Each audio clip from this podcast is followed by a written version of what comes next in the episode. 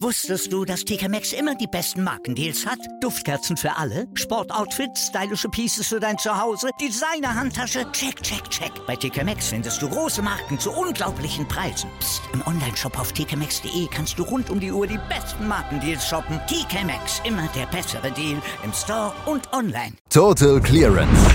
Der Snooker-Podcast mit Andreas Thies, Christian Ömicke und Kati Hartinger auf meinsportpodcast.de.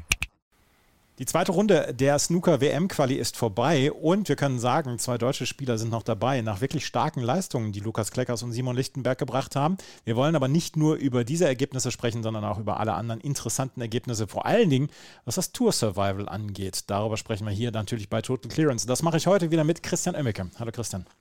Hallo Andreas. Wir haben zwei sehr, sehr starke Leistungen von den deutschen Spielern gesehen. Da müssen wir gleich mal mit anfangen. Simon Lichtenberg hat heute, wir nehmen am Samstagnachmittag auf, hat heute seine zweite Runde und seine erste Runde quasi gegen Wu Yizhe gewonnen mit 6 zu 4. Und insgesamt äh, hätte ich jetzt gesagt, zwei Frames äh, stechen für mich heraus. Das ist der vierte Frame gewesen und dann ist es der letzte, der zehnte Frame für mich gewesen mit einem fantastischen Einsteiger, wo er dann eine 71er, äh, ein 71er Break rausgeholt hat. Das war insgesamt eine sehr, sehr gute Leistung von Simon Lichtenberg. Es war eine sehr gute Leistung, vor allem auch, weil er die richtigen Antworten hatte. Ähm, hat ziemlich gut gespielt, ähm, hat mit einer 66 im ersten Frame losgelegt. Äh, Simon stahl diesen Frame noch auf Schwarz, hat seinerseits eine 60 gespielt. Das gleiche hat er im vierten Frame nochmal gemacht. Da hat äh, der Chinese eine 66 gespielt und diesmal kam eine fantastische 61er Clearance von Simon, die du ja auch schon angesprochen hast. Dazwischen war der Chinese der etwas bessere Spieler. Simon hatte Probleme mit dem Stellungsspiel so ein bisschen ähm, und lag dann eben mit 2 zu 1 hinten. Nach dem Interview ging es dann wirklich hin und her. Frame für den Chinesen, Frame für Simon, teilweise mit höheren Breaks. Insgesamt sehr viele hohe Breaks. Neun waren es insgesamt. Breaks von mehr als 50 Punkten von beiden. Also wirklich beide in sehr guter Form. Hochkarätiges Match. Und so war dann eigentlich fast klar, dass das irgendwie in den Decider gehen musste. Aber Simon hatte da andere Pläne.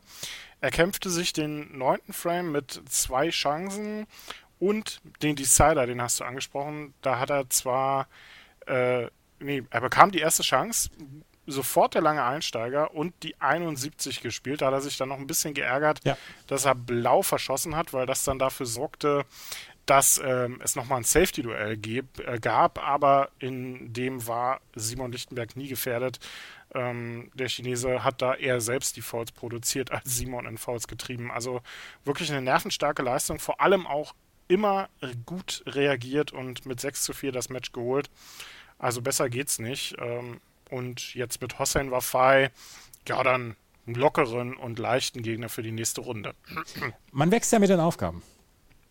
Ja, natürlich. Und die, die Aufgabe könnte ja nicht höher sein. Ne? Was äh, müsste er tun, um ähm, noch auf der Tour zu bleiben? Ja, eigentlich, realistischerweise müsste er sich fürs Crucible qualifizieren. Selbst der Sieg, äh, wenn er dann kommt gegen Hossein Wafai, wird wohl nicht reichen, um äh, weder um in die Top 64 zu kommen, noch um ähm, in der Einjahresrangliste nach vorne zu kommen. Aber wir denken von Match zu Match und ich glaube, dass äh, heute war auf jeden Fall erstmal der erste der gute Start in die richtige Richtung. Und er ist ja nicht der einzige Spieler, der, der einzige deutsche Spieler. Er ist nicht der einzige deutsche Spieler. Wie gesagt, sehr gute Leistung von Simon Lechtenberg gegen Wu Und dann hat auch gestern äh, Lukas Kleckers seine Chance genutzt. Er hat 6 zu 1 gegen Nigel Bond gewonnen. Und äh, er brauchte vielleicht nicht so eine richtig klasse Leistung wie Simon Lichtenberg, um weiterzukommen, weil Nigel Bond zwischendurch ziemlich out of sorts aussah. Aber insgesamt muss man das dann auch über die Runden bringen. Und gerade gegen so einen routinierten Spieler wie Nigel Bond muss man dann ja auch die Nerven bewahren und sich äh, denken, ja, von Frame zu Frame hier auch denken. Und da hatte man da, oder hatte ich das Gefühl, dass Lukas Kleckers von äh, Frame zu Frame dann auch so ein bisschen sicherer und stärker geworden ist und dann auch selbstbewusster am Ende. Ja, und wir müssen, ähm, bevor wir über Lukas sprechen, oder wenn wir da über das Match von Lukas sprechen, auch über Nigel Bond sprechen, denn Lukas hat gestern damit die Karriere von Nigel Bond beendet. Der hat äh, gestern seinen Rücktritt dann auch verkündet, war seit 1989 da war ich zwei Jahre alt, ähm, du dann wahrscheinlich 32 oder so, ne? Mhm. Ähm, die Karriere von Nigel Bond also beendet. Er stand mal im WM-Finale, haben viele vielleicht auch vergessen. Da war Lukas Kleckers, glaube ich, noch gar nicht auf der Welt, als Nigel Bond im WM-Finale stand. Also wirklich fantastische Karriere, ein super Sportler, ein Mann des Snookers, ein Gentleman. Nur hat er gestern davon auf dem Tisch dann nicht so viel gezeigt. Das Match begann noch relativ verhalten und umkämpft. Also die ersten drei Frames waren nicht sehr gut anzusehen. Da hatte ich schon tatsächlich die Befürchtung, ähm, dass das bis spät in die Nacht reingehen könnte. Ähm, aber Lukas hat sich dann wirklich gesteigert und nach dem Mid-Session-Interval dann auch sein Breakbuilding nochmal deutlich angehoben, sodass Nigel Bond da, obwohl er den ersten Frame gewonnen hat, letztendlich chancenlos war. Sehr gutes 6 zu 1 von Lukas Kleckers und damit sein zweiter Sieg ja schon in dieser Woche. Und auch für ihn gibt es damit eine harte Aufgabe in der dritten Runde äh, mit Matthew Selt. Aber zwei Deutsche, erstmals überhaupt ähm, ein deutscher Spieler in der Runde der letzten 80 bei der Weltmeisterschaft in der dritten Runde. Und dann haben wir gleich zwei davon. Also das sind absolut gute Nachrichten. Jetzt müssen es die beiden dann nur noch irgendwie schaffen, ihre Tourkarten zu halten, Schrägstrich sofort wieder zurückzuholen. Er hat auf jeden Fall 10.000 Pfund hier gemacht. Ähm, Lukas Kleckers auch für ihn ist es genauso wie für Simon Lichtenberg ein weiter Weg, sich noch auf der Tour zu halten. Aber das waren zwei gute Siege jetzt für Lukas Kleckers und ein guter Sieg für Simon Lichtenberg. Wir können uns mal so ein bisschen ums Tour Survival dann jetzt auch kümmern. Du hast gerade gesagt, Nigel Bond hat seine Karriere beendet. Auch andere Spieler fallen jetzt zum Beispiel runter. Einer zum Beispiel ist Andrew Higginson, der ja auch bei Weltmeisterschaften durchaus schon für Furore gesorgt hat und auch ähm, ähm, schon wirklich in, in tiefen, äh, also in tiefen Turnieren war dabei dabei oder also spät noch dabei war, der ist jetzt dann auch von der Tour runtergefallen. Gegen Daniel Wells hat er mit 4 zu 6 verloren. Ja, es sind einige, die runtergehen. Ne? Martin O'Donnell wird wohl in die Q-School gehen müssen. Sunny Akani, Andrew Higginson hast du angesprochen. Der ist äh, ja auch gefühlt seit Jahrzehnten also nicht nur gefühlt, ist seit Jahrzehnten mit dabei. Und äh, die Niederlage gegen, den, gegen Daniel Wells fand ich schon ein bisschen überraschend, muss ich sagen. Also Daniel Wells überrascht mich hier in der WM-Qualifikation ähm, ein bisschen. Hatte ich nicht mitgerechnet, dass der so gut unterwegs ist. Ähm, gegen Andrew Higginson war es dann vor allem die Konstanz, die den Ausschlag gegeben hat. Danny Wells einfach mit dem deutlich besseren Breakbuilding bei Andrew Higginson sprang nur ein höheres Break bei rum. Und er hat es eben nicht geschafft, diesen frühen Schwung, dass er die ersten beiden Frames auf die Farben sich geholt hat, mitzunehmen, sondern das Match ging dann peu à peu an den Waliser, der damit äh, wirklich auch gute, äh, gute Karten hat, hier vielleicht noch ein Stück weiter zu gehen sogar, denn äh, Danny Wells ist ja kein unbekannter Spieler auf der Main Tour inzwischen. Äh, mit Noppon Kam hat er einen Thailänder vor sich und ja, Thailänder sind vielleicht auch ein ganz gutes Stichwort, denn um die sah es zwischenzeitlich ja auch relativ düster aus. Sani Akani, wie ich schon sagte, wird von der Tour fallen. Und Tapchai Onu hat erstmal den ersten Schritt getan, um sich den Tourplatz zu erhalten. Mit äh, dem Sieg, einem hart erkämpften Sieg gegen Andrew Paget. Ähm, gefühlt müsste aber, um sicher zu sein, dann tatsächlich auch sein nächstes Match noch gewinnen, um äh, die Thailänder Ehre weiterhin so ein bisschen vertreten zu können auf der Tour. Ja, und ansonsten, es, es tut sich quasi stündlich was im Tour Survival gefühlt. Also man hat eigentlich fast gar keine Chance, jetzt irgendwie mal auf die Einjahresrangliste zu gucken, weil da bei den Plätzen 55 bis 75 so viel Verschiebung ist in der Weltrangliste, dass da ständig andere Spieler dabei sind und teilweise mischen ja auch noch Amateure mit. Michael White zum Beispiel, der ähm, sich in, die, in der Einjahresrangliste auch sehr gut platziert ist, um sich eventuell als Amateur darüber die Tourkarte zu holen. Ähm, es sei denn, er tut das nicht über äh, äh, die Qualifikation für die Weltmeisterschaft dann sowieso. Also wirklich, ja, unfassbar, äh, unfassbares Rennen da um die letzten Plätze auf der Tour. Auch gerade jetzt läuft noch das Match zwischen äh, CJ Hui und Jamie Clark. Die gehen jetzt in einen Decider. CJ Hui, der schon auf gefühlt 43 verschiedene Arten für die Main Tour qualifiziert ist. Und Jamie Clark, der jetzt so ein bisschen auf dem Hot Seat ist, gerade was äh, die Rangliste angeht. Tagesaktuell oder jetzt sogar stund, stundaktuell auf Rang 64 im Provisional Ranking. Also es geht hin und her, hoch hinaus und alle wollen zur WM und alle wollen auf der Main Tour bleiben. Matthew Stevens möchte auch gerne auf der Main Tour bleiben. Der hat gestern einen äh, sehr wichtigen Sieg dann auch für, seine, für seinen Verbleib auf dieser ähm, Tour gebracht gegen Jared Green mit 6 zu 1 gewonnen. Ich habe mir das Match äh, angeguckt und ich habe zwischendurch gedacht, ja, da funkelt zwischendurch der alte Matthew Stevens dann auch wieder. Absolut, war ein richtig guter Auftritt von ihm. Jared Green auf der anderen Seite nicht gut unterwegs gewesen. Also da äh, lief tatsächlich nicht so viel zusammen. Und äh, Matthew Stevens hat mit diesem Sieg sich erstmal auch wieder in die Top 64 gespielt. Sollte er rausfallen aus den Top 64, ist er eigentlich sehr gut platziert in der Einjahresrangliste, um sich die Tourkarte zurückzuholen. Aber dieser Unterschied wäre ähm, eklatant, denn in den Top 64 behält er sein Preisgeld. Sollte er sich über die Einjahresrangliste qualifizieren, müsste er wieder bei null Punkten anfangen. Das heißt, muss dann in zwei Jahren wieder dafür sorgen, dass er genug hat, um auf der Tour zu bleiben. Und das wäre wirklich sehr schade. Aber Matthew Stevens ist ja auch jemand, dem liegt die Weltmeisterschaft einfach. Nicht nur die Qualifikation dafür, sondern auch das Turnier an sich. Also da würde es mich tatsächlich nicht wundern, wenn er hier noch weitergeht und sich auch für die WM wieder qualifizieren kann. Auch wenn der Weg nicht einfach wird, nächster Gegner wäre Sam Craigie und er müsste dann auch noch vermutlich an Ali Carter vorbei, um es ins Crucible zu schaffen. Weitere Spieler, die weitergekommen sind, David Grace zum Beispiel hat die zweite Runde überstanden gegen Julian Boyko aus der Ukraine mit 6 zu 4 gewonnen. Julian Boyko, der wahrscheinlich, bei dem die Gedanken im Moment dann auch so ein bisschen woanders sind als beim Snooker und vielleicht, dass äh, man sich nicht immer zu 100 Prozent darauf konzentrieren kann.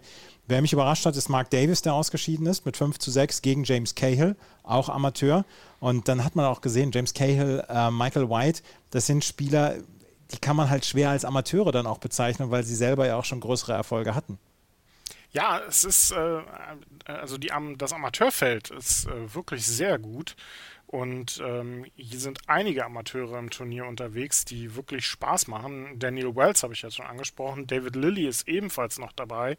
Liam Davies auch als sehr junger Amateur hier immer noch in der WM-Qualifikation dabei. Also das scheint so langsam keine Eintagsfliege mehr zu sein. James Cahill ist ja da das beste Beispiel. Hat der vor äh, wie viele Jahre ist es jetzt her? Drei Jahre dann knapp, ähm, sich die Tourkarte ja auch damals geholt als Amateur, als erster Amateur überhaupt, sich für die Weltmeisterschaft zu qualifizieren.